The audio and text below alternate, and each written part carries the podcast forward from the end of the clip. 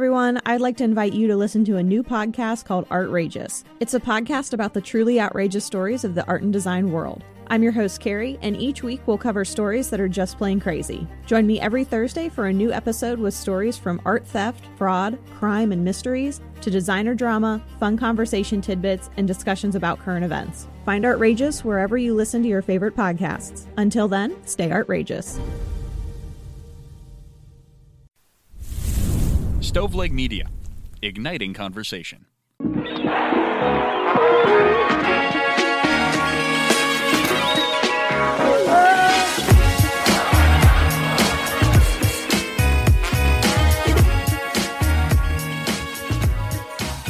Welcome to the 117th episode of the Pulling Tarp Podcast. As always, I'm your host, Bobby Kuhn, coming to you live from my man cave in Millsboro, Delaware. This week we have Stephen Rice, Media Relations Coordinator for the Fresno Grizzlies, single A affiliate of the Colorado Rockies. If you like this episode, make sure to go back and listen to the older ones. Um, there's something back there for everyone. So many great stories and so many fantastic guests. It's uh, it's so awesome. So go check out the older episodes. If you want a shout out, super easy. Drop a rating and comment on any platform that you're listening on, whether it's Apple Podcasts, Spotify, uh, Google Podcasts, whatever that just helps us drive us up the charts a little bit, turns more people into listeners and members of the TARP crew. Make sure to go follow the designated Twitter account for the podcast at Pulling Tarp Pod. That's where you can find all up to date news about the Pulling Tarp podcast, and that's where you can reach out about becoming a guest as well. And if there's any businesses out there looking for a very unique sponsorship opportunity, that's where you can reach out. And if you guys really want to, you can follow me on Twitter personally at it's R A Coon. That's I T S R A C O O N. Um, that's also uh, where you can reach out about becoming a uh, player, a member of the Pulling Tarp Podcast Fantasy Football League. We're looking for one more person, I think. So um, reach out at Pulling Tarp Pod on Twitter. I haven't tweeted it out there in a while, but we do have merchandise. You can get Pulling Tarp Podcast stickers, coffee mugs, and wall art. Uh, there is a link tree in our bio on Twitter, um, or you could go to teepublic.com. That's T E E P U B L I C.com. With all that being said, let's chat with Stephen Rice.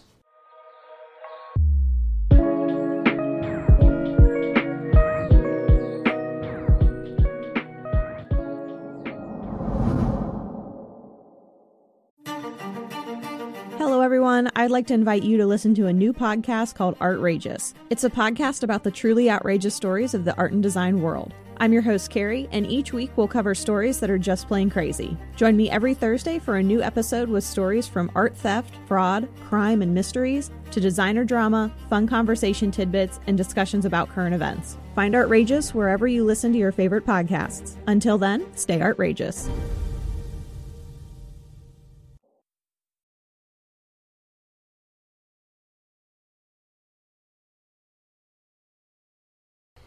Stephen, welcome on to the Pulling Tarp podcast.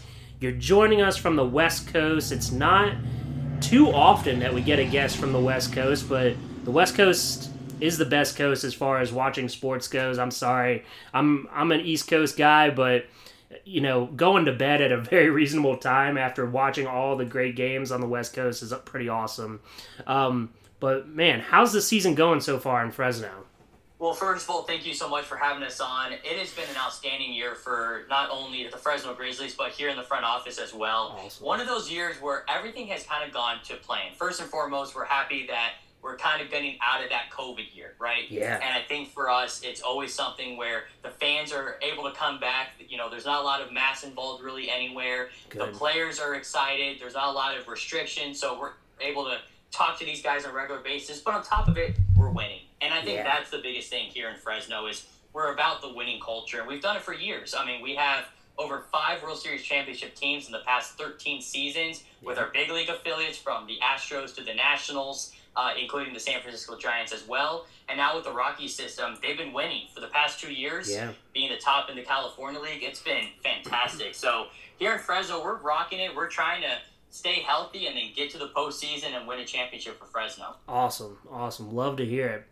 Um, so I was looking at, you know, your job description, which we all know. You dumb it down. It's other duties as assigned, no matter what position you are in minor league baseball. Um, and the last thing that you list is being the occasional mascot. I think everybody that's that's worked in minor league baseball ha- has done that. If if they haven't, then they really haven't worked in minor league baseball. So, what is the worst part about being a mascot, in your opinion? You know, it's something that I never thought I would ever have to do in my life, right? You say that everyone who's worked in minor league baseball would have to do it. Well, you know, for me, I never thought I'd ever get a chance to be a mascot. And let me hmm. tell you this the worst part about being the mascot, the worst, absolute worst part about being the mascot is the sweat.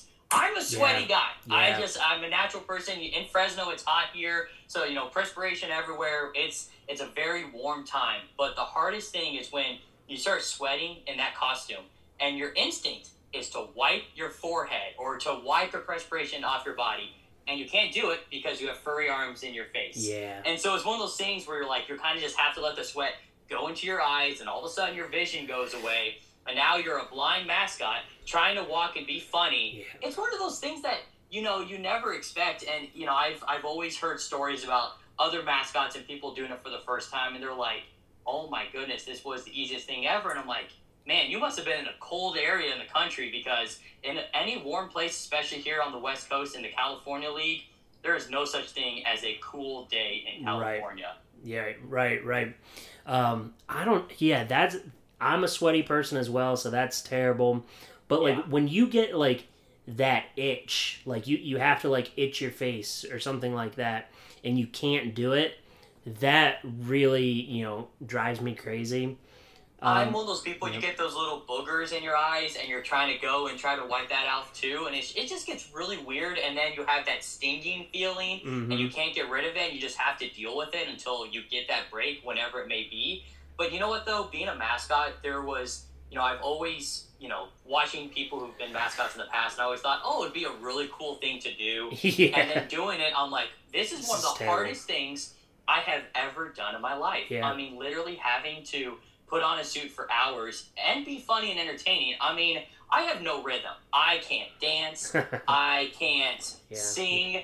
I mean, luckily as Me a mascot, too. you don't have to do the singing part. But like when you have to do all these things, and you can't really do it. It's it gets so difficult. But you know what? That is definitely the worst thing. Is that sweating aspect? It gets in your eyes, and that stinging part. No bueno. yeah. Have you had to play any sports as the mascot? So get this. So right. So I have a. I played baseball back in the day. So Yep. this is I. You know I know how to catch a baseball. I know the proper etiquette of having having to do it.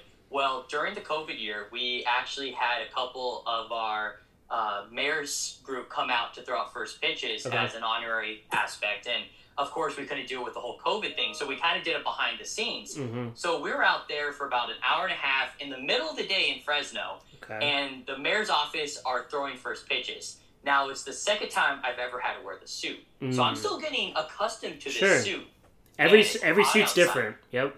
Oh, I mean, and that's the thing. It's like you're you're trying to get used to something that you just haven't done. Yep. So I go out there and I have no glove because I'm the mascot. Sure. You don't have to wear a glove or Yeah. anything like that. And all of a sudden the mayors come in, and I know our mayor can play sports. And Okay. I know he's got a good fastball All right. and he's first pitch and he throws it in there with some good speed. I can catch a lot of things. Bare hand in his bare suit does not No. go very well. No. Let me tell you that. It was super difficult trying to see in general. I'm sweating profusely. The sweat's in my eyes. I'm stinging. And then trying to catch it is so hard. Yeah. And you would think that, oh, yeah, you're playing baseball. You're a baseball mascot. You should be able to do this. No. I think the hardest thing, too, is then it's being filmed the whole time. So I Oh, can't yeah. you know, fake that it hurts. I have to pretend that, you know, be that goofy mascot with it too. It was probably the hardest thing I've ever had to do, and everything then has been a piece of cake ever since that. day. Okay. Okay.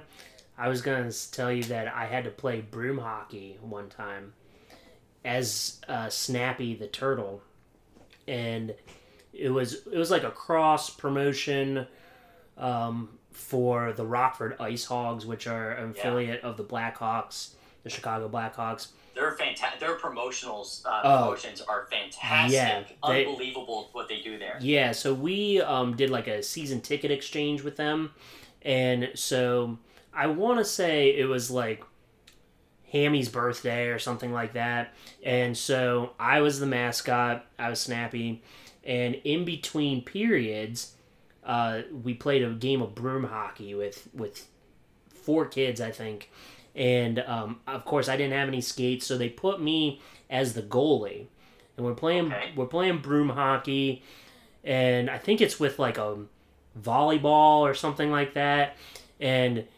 I I made a play, and I might have wiped out a kid because number one, I'm a little competitive. I I lie, I'm a I'm a lot competitive, but also I can't really see anything. So I think I wiped out a kid pretty good, um, and I felt bad afterwards. But at the same time, you shouldn't make mascots play sports. Well, so now here's the next question though too: is when you're doing it in hockey, do they actually have you wearing skates underneath the suit, or how does that? No, really work I when w- it comes to that. I wasn't wearing skates, so that's why they put me as the goalie. I think.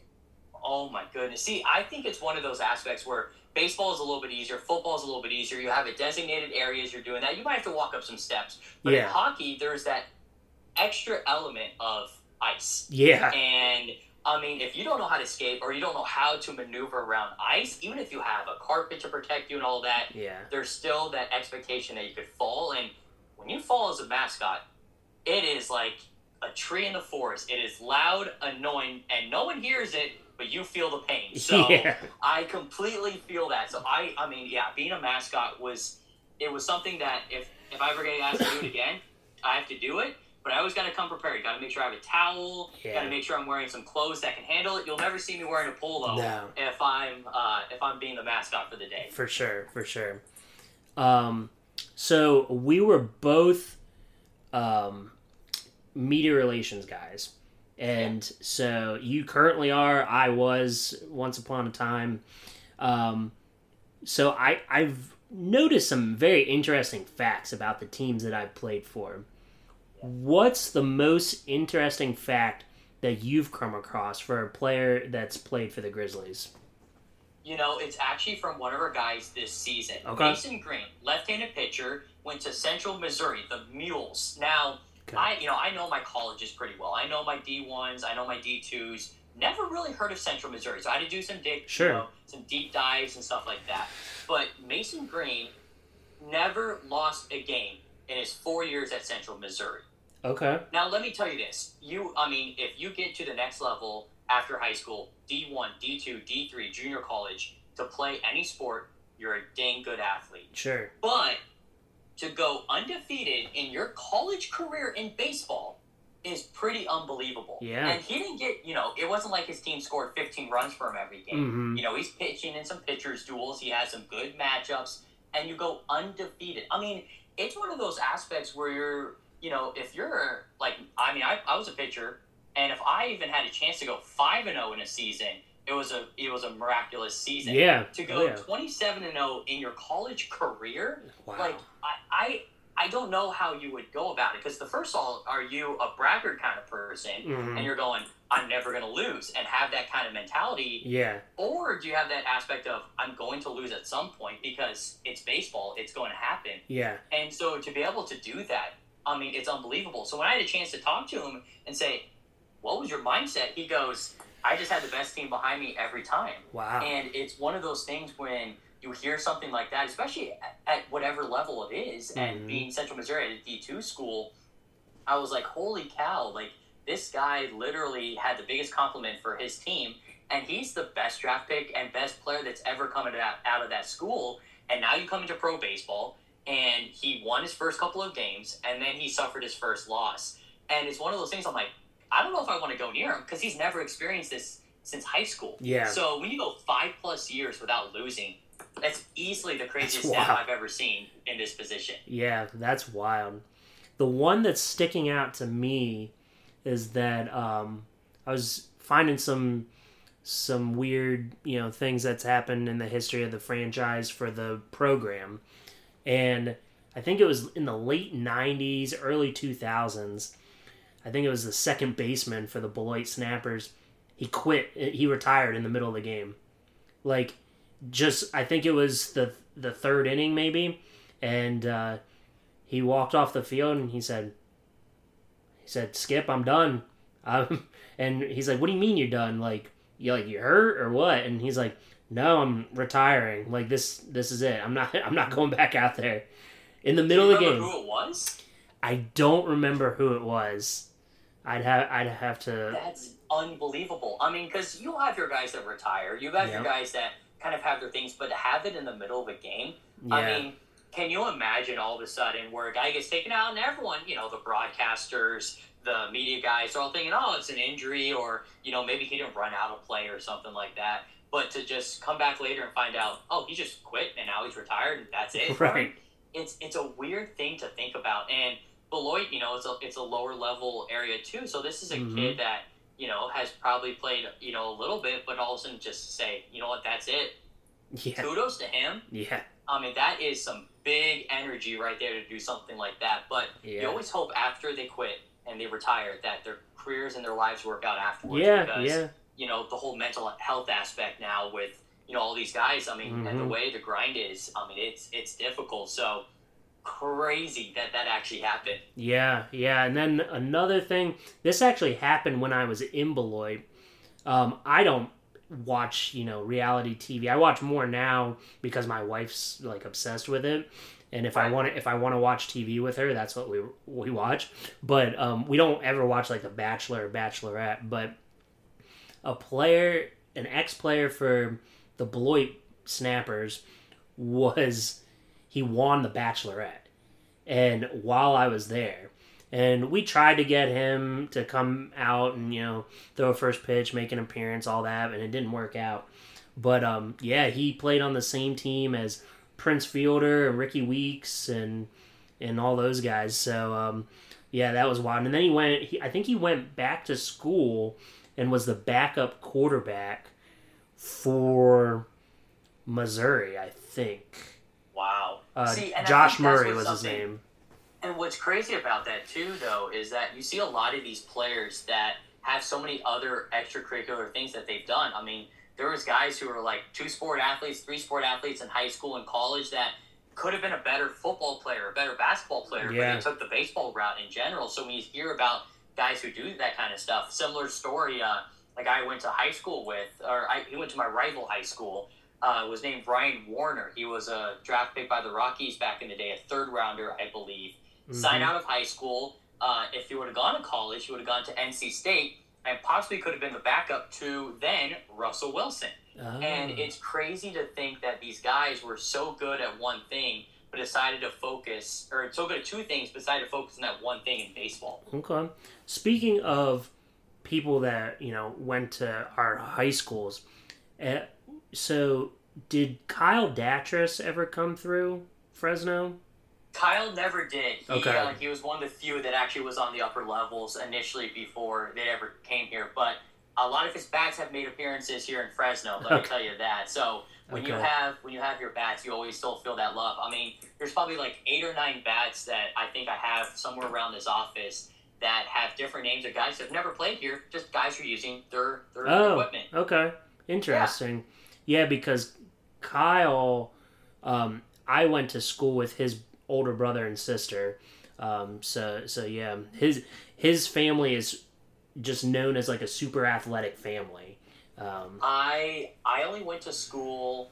Um, I never went to school with anyone from my high school that played professionally, but my rival high school, the one where Ryan Warner went to school, had a bunch of guys that went D one and then went on to play different things. I know there's a guy I think that just made it to the NFL now. He's Hmm. a strong safety slash linebacker. cool. Um, you know, we have a we have a couple guys that have that are uh, playing in minor league baseball as well too, and even for the Grizzlies, we have a couple guys that are from Colorado that I faced in high school or I faced in college, and Okay. it's kind of funny because then it's like to see them succeed. I'm sitting there going, "What? how? Yeah. How is this happening when we literally just played each other just a couple of years ago?" Yeah, yeah, that is wild. Um, so you w- so are you from Fresno or are you from Colorado? I'm from Colorado Springs, Colorado, born and raised. Okay. But I've been I've been here in Fresno since about 2016. Okay, because it looked like you like worked in Fresno and then you went back to Colorado and then you went back to Fresno on your LinkedIn page. Okay. Yeah, yeah. So the, it's kind of a weird kind of background, but when I was initially looking for work back in the day, um, I was in high school at the time, and I uh, I was kind of looking around. I was like, what would I want to do? Well, I have a connection with uh, one of the clubhouse guys with the Sky Sox. Let me Yeah. reach out to them and say, hey, do you have an opening? And worked for you know Colorado Springs as a, as a clubhouse guy. And then when I was in college, I had to get an internship for school to graduate.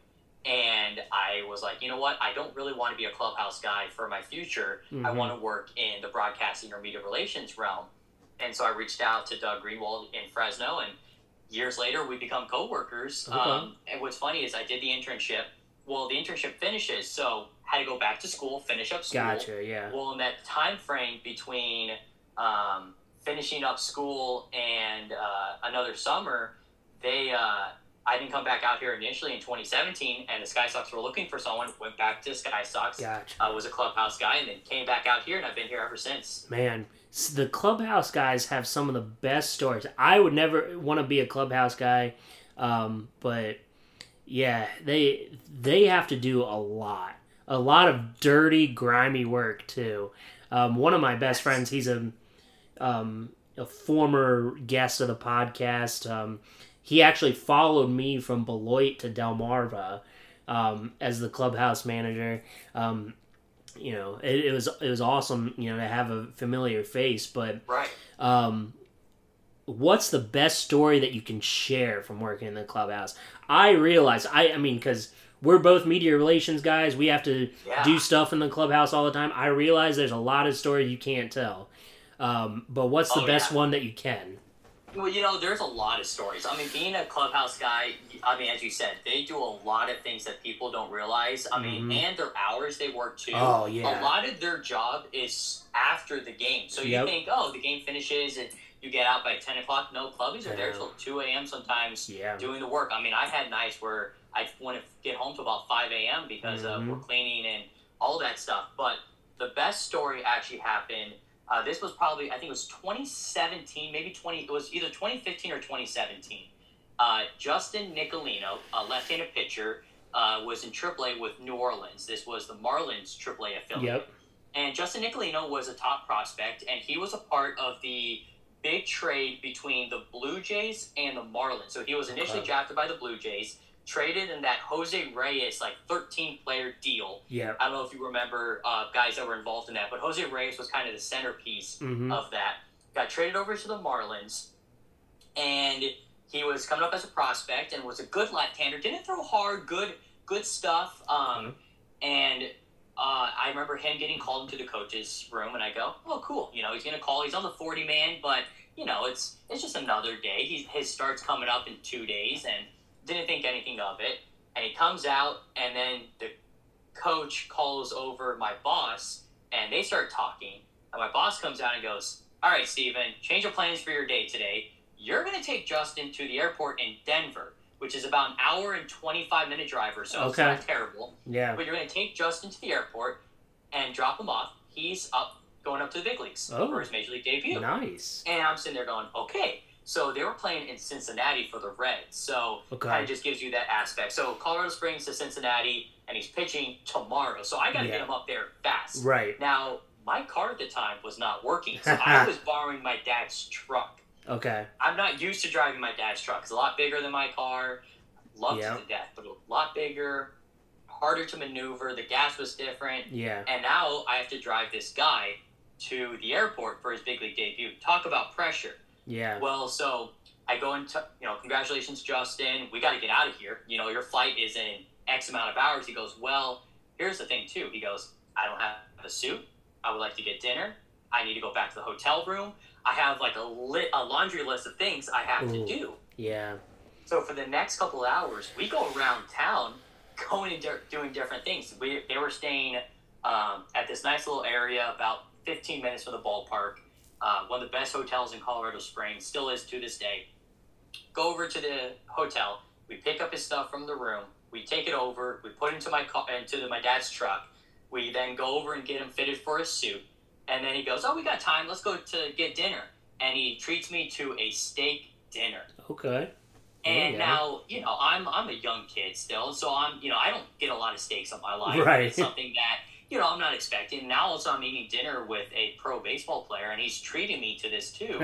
and we haven't gotten to we haven't started driving really. Yeah. I mean we haven't done this whole drive yet. yeah. And what I think is crazy about then we start driving there, and he calls his wife and his parents. And I get to hear him tell his wife and his parents that he's going up to the big leagues That's for the first awesome. time emotions, tears. I'm crying, and I'm not even involved in this. Yeah. Thing. He's crying. Luckily, there were some tissues and some Kleenex involved in my dad's car at the time, and he's just he's a mess the whole time, calling everyone. And then we get to the airport, and he's got like four or five bags, and he's wearing his new suit. And the Denver airport, I don't know if you've ever been there. It's a pretty good sized airport. Yeah, I've heard that. it- go there sometime. You'll love every second of it. They have a train that goes through different terminals. It's just big. There's even before there's a huge uh, horse statue, uh, statue right outside of the airport too. That pretty much once you see it, you can't miss it. And Okay. it's kind of outside of Denver. It's like on the outskirts. Yeah. You kind of have to drive out there to get there. And so I'm sitting there going, well, I got to find parking, and that's a Mhm. mess in itself. Yeah. And now I got to take all of his stuff over to, uh, you know, to the uh, terminal. And I'm sitting there going, I don't know how I'm gonna, I mean, this is going to be really weird because then, you know, I'm walking through and I've got his Marlins bag on one shoulder. He's carrying his stuff. It's super weird. And, you know, he's six five and I'm five four, five three at the time. So, Okay. you know, it's like, it just, it looks really strange. Yeah. And we get there, and he just goes, you know, thank you for everything. Gives me a nice little tip. He gives me some more money to get some food on the way home. Because Oh, at this wow. point, we've already spent probably eight or nine hours together. I got to know his whole life story. Yeah. I mean, at that point, I mean, at this point, I mean, I think we were best friends, you know. And I think what's even amazing about it, so he gets to Cincinnati, and he ends up pitching seven shutout innings, and becomes the first Marlins player to in their debut to throw seven shutout innings at the time. Wow. And I believe that it happened later on, and I believe it happened from the late Jose Fernandez, I believe. Oh. Um, Okay. was the next one to Yeah. do it, or, or Alcantara. You know, some people who are big name now guys Right. were the ones who've done it. And afterwards, I remember him texting me and saying thank you for everything, and he That's had tweeted at me, and it was kind of one of those things where you know I felt like a big leaguer, even though it was something that it was just we did out of the goodness of my heart, and kind of got I, I wouldn't say stuck with the thing, but I it was But of kind of, yeah. yeah. Okay. And so easily the best story I've ever had, and I have a lot of them. But to be able to take a guy to the airport for his big league debut, and then him being able to dominate and see the emotions and hear his uh, wife and his parents just scream in excitement when you know hearing those news. I mean, it's it's something you'll never forget. That's that's pretty awesome. That that is Yeah. a that is a great story. My my like airport stories, taking players and stuff to the airport, are nothing like that. Um, yeah, I do remember I had to drive our manager's car back from the airport after dropping him off, which again that was like an hour twenty minute drive too because yeah, I would have to take him to Chicago to Yeah. O'Hare from Beloit. Um, so, and then I also had to take our hitting coach and a player um, who are both Latino, but the hitting coach is bilingual at this point. yeah. Um, and so I had to drop him off first, and then I had to drop a player off, and he was going home to Venezuela, and he didn't speak any English, and I spoke barely any Spanish, and he's asking me where to go. I help him get his bags in there, and I was like, dude, I don't know. I I found him somebody that spoke Spanish, and then I and then I left.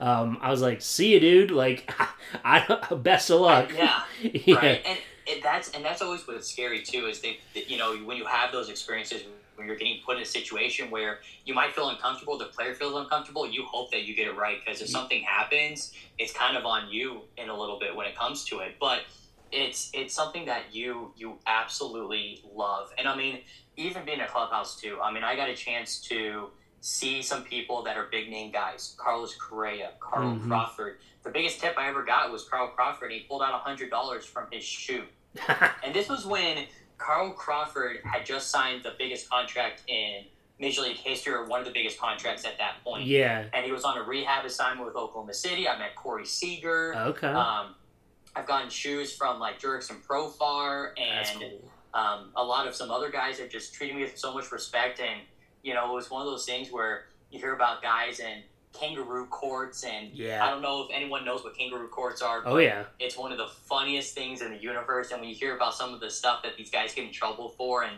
you you know you see and be around things i mean i met guys like thyago vieira who's now pitching i believe in japan now Okay. um, you know you you meet all these guys who at the time they're just you know they're trying to make it but you know they make such big impacts on your life and you know Mhm. being a clubhouse guy too i mean even though there's some days where you're grinding i mean that's why it's worth it that's why working in sports is amazing oh yeah. Yeah. Absolutely.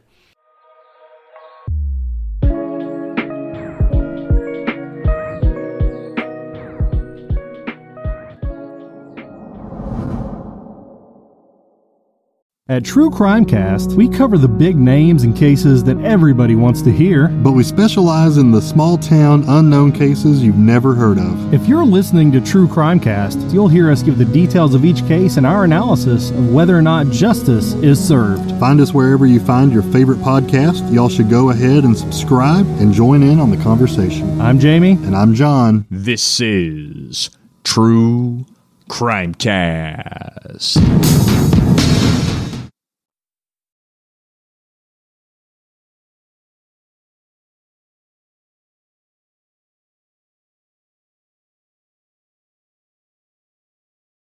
Um, so you're the number two broadcaster, and you fill in for as number one every now and then. What's the me- most memorable call that you've had so far?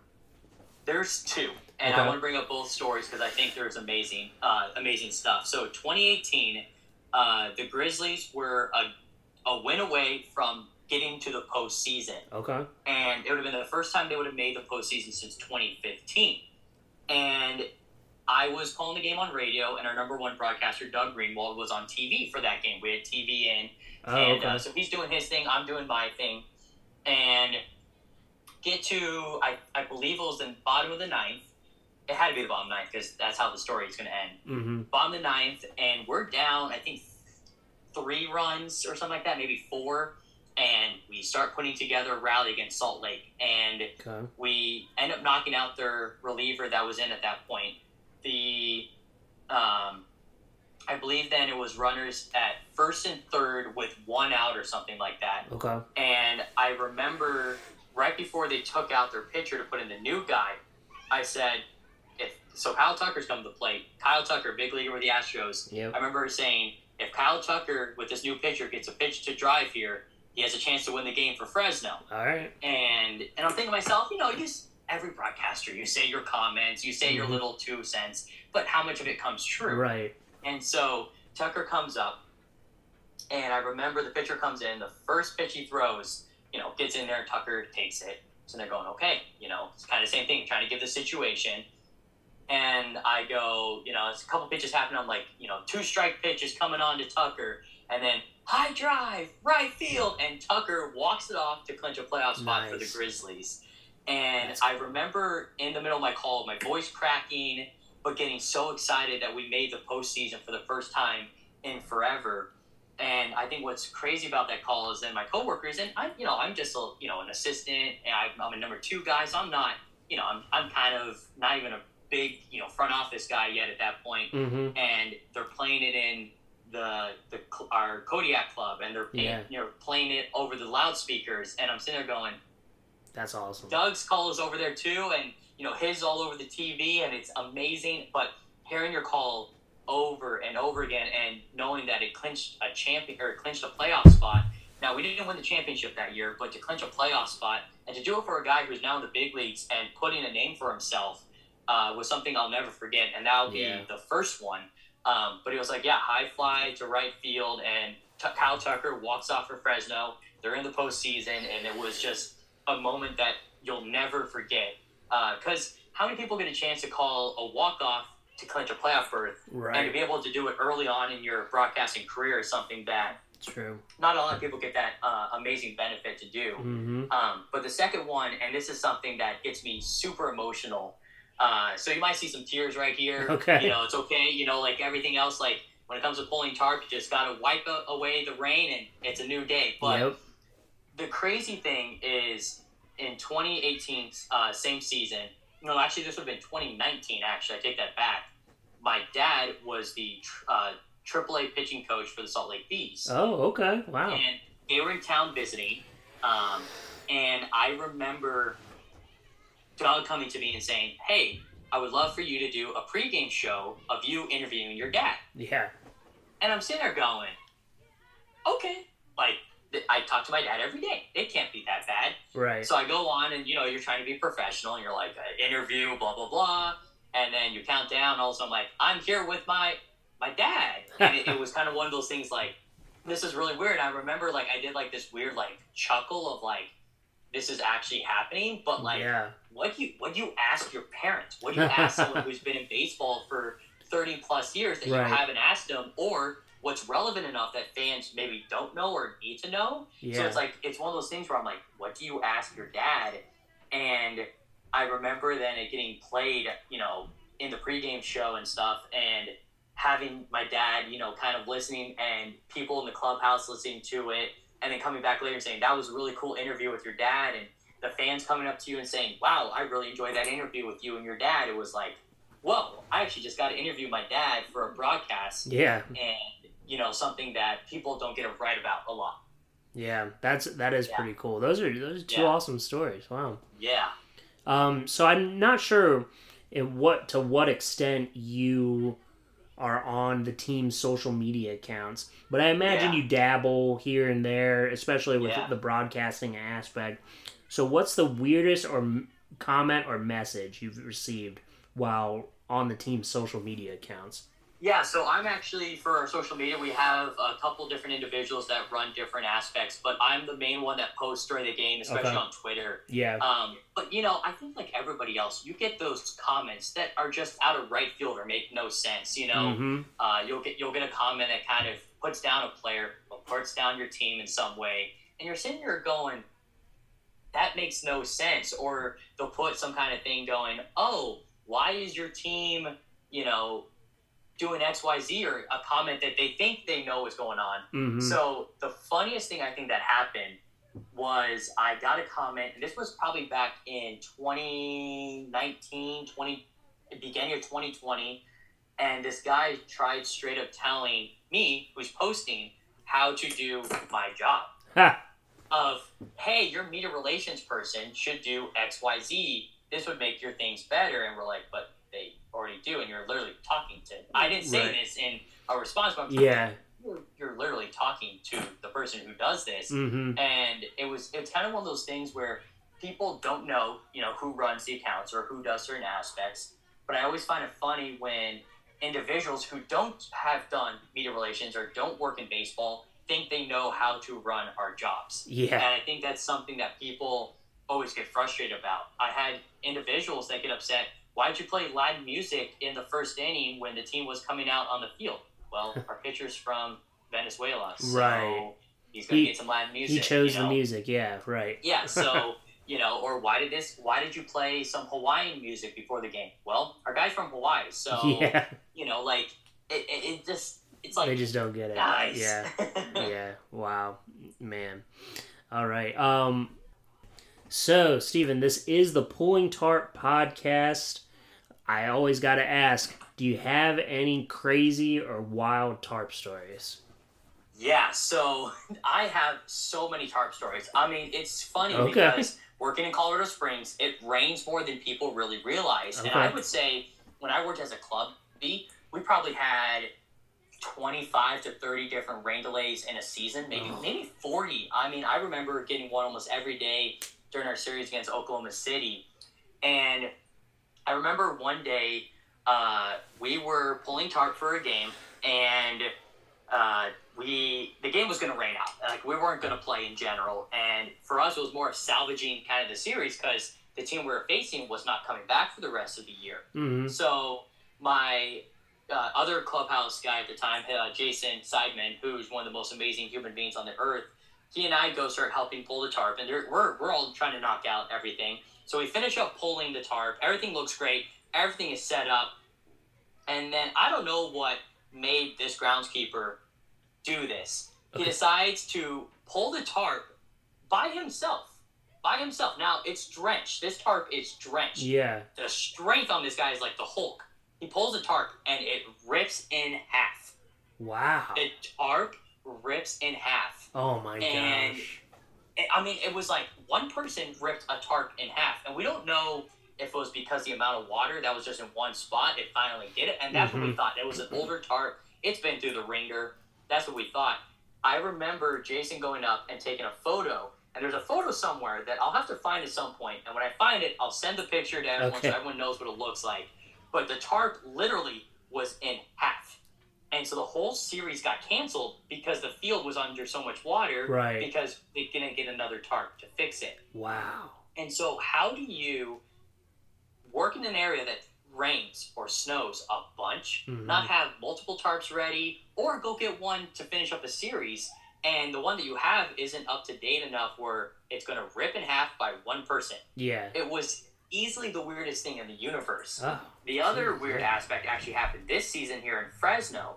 So we actually had a couple uh, rain days. Uh, we got we had I think one rain out. Uh, made it up later during the series. It was like a Tuesday or Wednesday, and so our front office is ready. I mean, we all got ready for it. I've done it a thousand times, so I've got my shorts. We're all ready to go. And a couple of our players come out, and one of our players, our outfielder EJ Andrews Jr., goes, "I'll hop in and do a tarp too." You're a pro baseball player, You're- Right. You're, not supposed to be doing this. Yeah. Well, we decided with our marketing manager, uh, Jonathan Bravo, decided that he was going to put a GoPro on everything. So we had like a five part series that you can see on our uh, Instagram page Okay. about us pulling the tarp Cool. and EJ Andrews gets involved in one of the in one of the sections of it and helps us pull the tarp. And I'm like, you're a pro athlete. You could be playing a game in a couple hours. Right. You're pulling tarp with us. Yeah. Like I don't know if you've ever had something like that happen, but like having a pro baseball player pull a tarp with you, it's pretty cool. Yeah. Well, in Beloit, it was a necessity. I think at least once, maybe a couple of times, because we had such a small front office Yeah. that there was no way we were going to get the tarp on at that moment in time. Um, with you know, I think it was maybe like four people. We were we were pulling this tarp with, and um, everybody else was at you know meetings or you know doing this or that, and um, Yeah. yeah, it so the players had to help us, um, even though you know Oakland, I don't think ever found out about that, but um, yeah, it was a Well, necessity see, at that point. I think what was funny too was our coaches literally saw him pulling the tarp and didn't say anything. I don't know if they actually gave him some repercussions for it or anything like that. And I remember him asking one of our other players, who uh, Benny Montgomery, he's uh, one of our top prospects in the Rocky system, and he goes, "Benny, come help." And Benny goes, "I've never pulled tarp in my life," Oh, and I'm sitting there going, "You're from Pennsylvania, bro. Yeah. How have you never pulled tarp?" I'm sitting there going, "Well, you know what? He is the top prospect. He's a top player. They probably said." You don't have to worry about it. Right. And so I think it's kind of funny when you see different guys or hear different guys who had to do it and other guys who haven't, and then having to do it itself. I mean, high knees, making sure you're being smart about things. I mean, I'm so fortunate that we have a staff that got together and knocked out the tarp and gave a little bit of shout out during the video to uh, uh, the senior uh, manager of communications for minor league baseball, Jeff Lantz, during it. So oh, he's always a fan. He's always a fan of tarp. So okay. Yeah. uh, being able to do that kind of stuff was uh, pretty, pretty, pretty cool experience. All right. Yeah. Yeah. I've met I've met Jeff a couple times actually, and Good guy. and sent a lot of emails back and forth too. Yeah. So yeah. All right. Um, we did have one listener question. I'll get Perfect. that pulled up here. I'm sure you saw it on Twitter. Yeah. Um, it's from Tim Lillis, and he Perfect. Hi, asks he asks what's the weirdest or hardest change from AAA to single A. You know, it's it's one of those things where you know we it's definitely a weird aspect being you know in a big AAA ballpark at the single A level. But I think the weirdest aspect is the age in general. Right? Yeah, you right. you know when you work in AAA for so long, your ages can go from like 21 to 40 something. We had Fernando Rodney play for us a couple years ago, Yeah, but these guys that are coming in, they're 18, 19, Mhm. 20 years old. You'll have the occasional 25, 26 year old, but yeah, every guy's younger than me. Every guy is a baby. You have guys that you look at them, you're like, are you sure you're even 18? You Right. look like you're 10 years old yeah, that is easily the weirdest thing because we'll do promotion. So, you know, we have a couple sponsors. Hey, let's do a promotion. Well, we can't. They're not 21 years old. So they can't do this promotion because you have to be 21 to do XYZ. hmm Oh, we they can't do this. Or when you win a championship, you can't do beer. yeah, You can't do you can't do you have to do sparkling cider. Yep. You can't do the champagne. You can't Mhm. do the whiskey. You can't do the Mhm. beer. It, you have to be very specific because of their age. Right. And so that's definitely the weirdest thing is where you don't think about those things because even though we've all been through it, when you get older, you start forgetting all those little things you have to do. So, you know, talking to a guy the other day, and he goes, "Yeah, I still have like an orthodontist I go see for my, for braces and stuff like that." And I was like, "I haven't worn braces since I was 18." yeah, Oh my goodness, that's right. You're 19 years old. Right. That makes 100% sense. Mhm. Or another guy comes through and he goes, "Oh yeah, my girlfriend is in college." Oh, yeah, because you're actually 19. makes yeah, sense yeah, because you're just outside of college. Like, yeah, there's things that you just don't think about when you talk to these guys, and it's one of those aspects where because they're kids, have to treat them like an adult, but you have to understand they're still kids. And I think Right. that is the hardest and weirdest thing because. You know, for me, I, you know, I'm not the most mature human being on the face of this earth sure, me either. but to try to to try to be with guys and interview guys or talk to guys and realize they're still kids. Kids say the darndest things. You have to be really on your A game when it comes Yeah. to it. Yeah, and sometimes those kids have uh, like multi-million dollars, like yeah. Exactly. So, which We- is kind I of wild. And I think that's what's so funny about it too is that you think about these kids who are six. We have four or five guys who are 19 years or 20 years or younger Mm. who are 6'4", 6'5", Oh yeah, 230 pounds of muscle, and I'm sitting there going, could I have gone two more inches and 20 pounds more muscle? yeah, Because I got stuck in a five seven frame and I weigh a buck seventy sopping wet, and you have these guys who are literally built like grown men playing a kids game as kids, oh yeah, and it's it's crazy because these guys are so talented, they're Mhm. so smart, and even though they have their immature moments, they are super mature. oh yeah, And that's something that people don't realize is that, especially the Rocky system, and this is kudos to their scouting department, to their personnel uh, in their player development departments, Jesse Stender specifically, where they go and get guys who not only are brilliant when it comes to physical specimens, Mhm. but they're smart here and they're mature.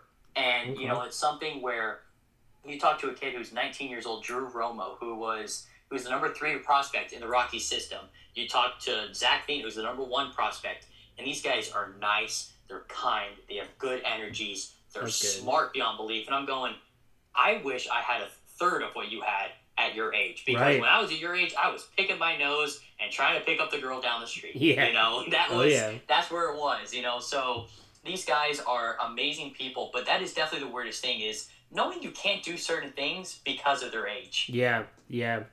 Um, did your path ever cross with uh, Tim Dillard when you were in Colorado Springs? Yeah, Tim Dillard, I crossed paths with him multiple times, Okay. not only with Colorado Springs. Uh, even though I worked on the visiting side, him being on the home side, we still pass him every day. Yeah. I mean, he was always just one of those goofy guys in general. And then I passed him too uh, when he came through with Nashville when I was working here in Fresno. Yeah. Um, so I've, I've passed him multiple times in his Okay. in his route uh, through minor league baseball, and easily one of the funniest, He's so most funny. amazing people on the earth. If I had a if I had the rubber arm like Tim Dillard, I mean, heck, I could still just be playing probably in the independent league somewhere because his arm never got hurt. He was willing to do anything for any team. He was so helpful towards the media, someone that I respect full heartedly when it comes to this. Yeah, he he was a guest on the show. I mean, I know he never worked in minor league baseball, but it was just Yeah. we we had exchanged some some tweets back and forth, and Yeah. um, so I figured, you know, let's go on and talk about this. And he was more than happy to come on to the podcast, and um, he's super funny. Oh my gosh, he's so funny. you know it's it's crazy to see guys like that who have personality because sometimes we work at baseball you'll get those competitive guys that really are just straightforward but this guy lived baseball as if he was playing as a kid still Yeah. and that's what Oh, it's yeah. all about and when you have guys like tim dillard come and do that kind of stuff and he was an amazing player people don't realize how Yeah. good of a player he really was like and he pitched the majority of his career also in colorado springs in a non-pitcher friendly ballpark Mm-hmm. Yeah, like Security Service Field.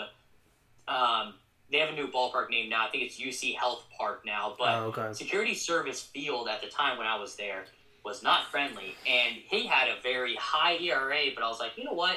The guy pitches in every game. I mean, right. If there was one guy who I would trust to put out there every single time, Tim Dillard. Yeah, yeah, he's awesome. He's and a great follow on social media too. Yes, he is. If Yeah. you're not following Tim Dillard, go give him a follow Yeah. right now. Yeah. Speaking of social media, where can the listeners find you on social media? This is your chance to plug anything.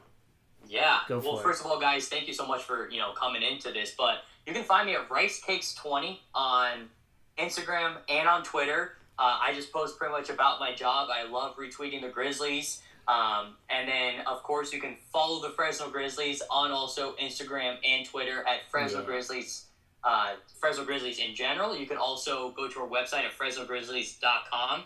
We have all amazing updates. We post some really funny stuff, including our mascot Parker T. Bear, who is the best mascot in all of minor league baseball. Uh, so make sure you follow us. We have a lot of really cool content. Today we posted some really cool stuff of not only our Marvel jerseys for this season, but we also post some really cool player content as well. Make sure you give us a follow. Make sure you give me a follow. I post some really wacky stuff. I have a lot of crazy followers too, so Good. make sure you give you guys a follow on that. Awesome, awesome. So I know you've listened to a handful of episodes, and you know I end with the same question every time. What has been the best walk up or warm up song you've heard in your baseball career, and whose was it? See, you know, it's funny because I have always heard of so many different things, but the best one, still to this day, is JJ Ooh. coming out in the ninth inning at Safeco Field. This was Safeco Field, Okay. and he'd come out to JJ, na na na na na na na, JJ, ACDC. He rocked it out every single time when he came out. It was an electric atmosphere, something that you'll never forget. It was All easily right. the best thing ever. When the fans got into it, I mean, everyone loves Edwin Diaz coming out to it, but people never really got a chance to see what JJ Putz got to come out to every time he came out to pitch in a game.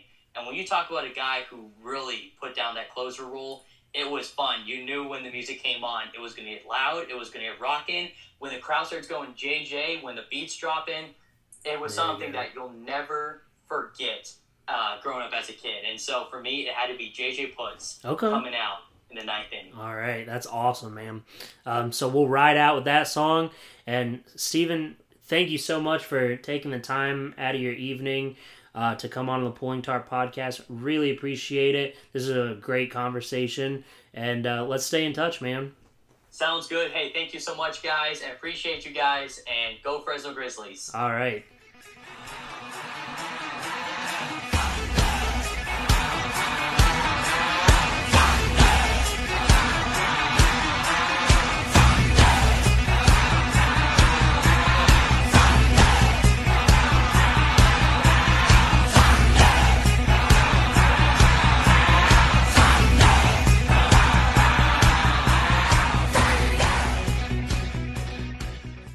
You've listened to the Pulling Tarp Podcast, distributed by Stoveleg Media. Make sure you check out our page at stoveleg.com to learn more about Bobby and the rest of the show. Stoveleg Media, igniting conversation. Hello, everyone. I'd like to invite you to listen to a new podcast called Artrageous. It's a podcast about the truly outrageous stories of the art and design world. I'm your host, Carrie, and each week we'll cover stories that are just plain crazy. Join me every Thursday for a new episode with stories from art theft, fraud, crime, and mysteries to designer drama, fun conversation tidbits, and discussions about current events. Find Artrageous wherever you listen to your favorite podcasts. Until then, stay outrageous. At True Crime Cast, we cover the big names and cases that everybody wants to hear. But we specialize in the small town, unknown cases you've never heard of. If you're listening to True Crime Cast, you'll hear us give the details of each case and our analysis of whether or not justice is served. Find us wherever you find your favorite podcast. Y'all should go ahead and subscribe and join in on the conversation. I'm Jamie. And I'm John. This is True Crime Cast.